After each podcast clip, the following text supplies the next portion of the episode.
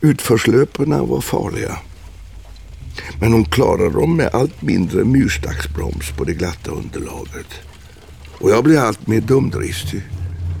Hon hade ingenting att ta spjärn mot den gången när det för dåligt hopbjörnade lasset hotade ramma henne. Hon sprang snabbare och snabbare. Jag halvsatt på den framskjutna stocken med en fot på vardera meden. Jag försökte parera. Hon kom i sken, men lasset sköt fortfarande på och nu kände jag hur stockarna började röra sig.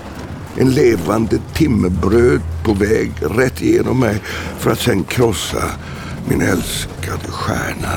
Och jag reste mig och kastade en hastig blick bakåt och såg hur kättingen small av den förbannade kättingen som jag säkrat för dåligt. Ett gupp kastade mig framåt mot hästens hovar. Man står inte ostraffat upp på ett sånt lass och den skarpslipade sjungande meden kom vinande rätt mot mitt huvud.